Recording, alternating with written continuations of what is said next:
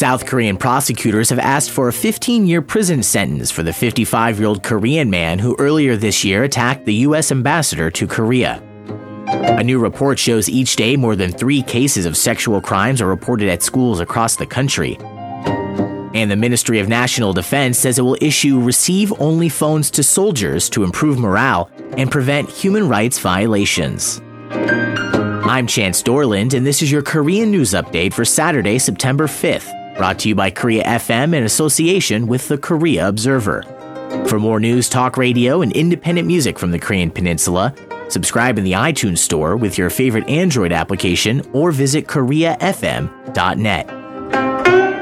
Prosecutors have asked for a 15 year prison term for the 55 year old man who slashed the top U.S. envoy to South Korea earlier this year.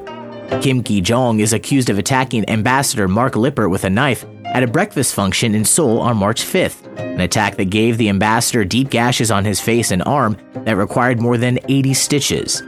Yonhap reports Thursday prosecutors requested the 15 year sentence for attempted murder, violence against a foreign envoy, business obstruction, and violating the national security law, which prevents Korean citizens from supporting or praising North Korea. While North Korea has hailed the attacker as a hero, both Kim and North Korea have denied working together in the attack, and the Seoul Central District Court is expected to deliver a sentence on September 11th. A new report from the South Korean New Politics Alliance for Democracy Party shows between 2013 and 2014, each day more than three cases of sexual crimes were reported at schools across the country. The Korea Herald reports, based on numbers collected from 17 city and provincial education offices, a total of 2,357 sexual crimes were reported at elementary, middle, and high schools, for a total of 3.2 cases a day, with students accounting for 95% of victims and 86% of offenders, with approximately 105 cases involving faculty members committing sexual crimes against students.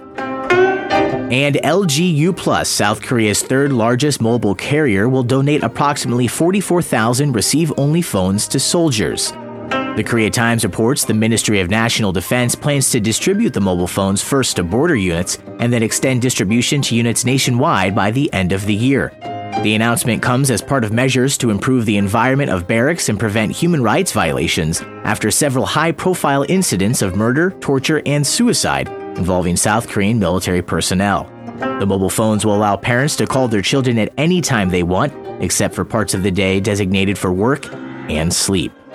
And today we'll see showers and thunderstorms throughout the afternoon and evening with a high of 24, then a low down to 18. Then for tomorrow, partly sunny with a chance for a thunderstorm or two and a high of 26. You can subscribe to the Korean News Update through the iTunes Store or Android podcasting applications. And for more news, talk radio, and independent music from the Korean Peninsula, visit KoreaFM.net.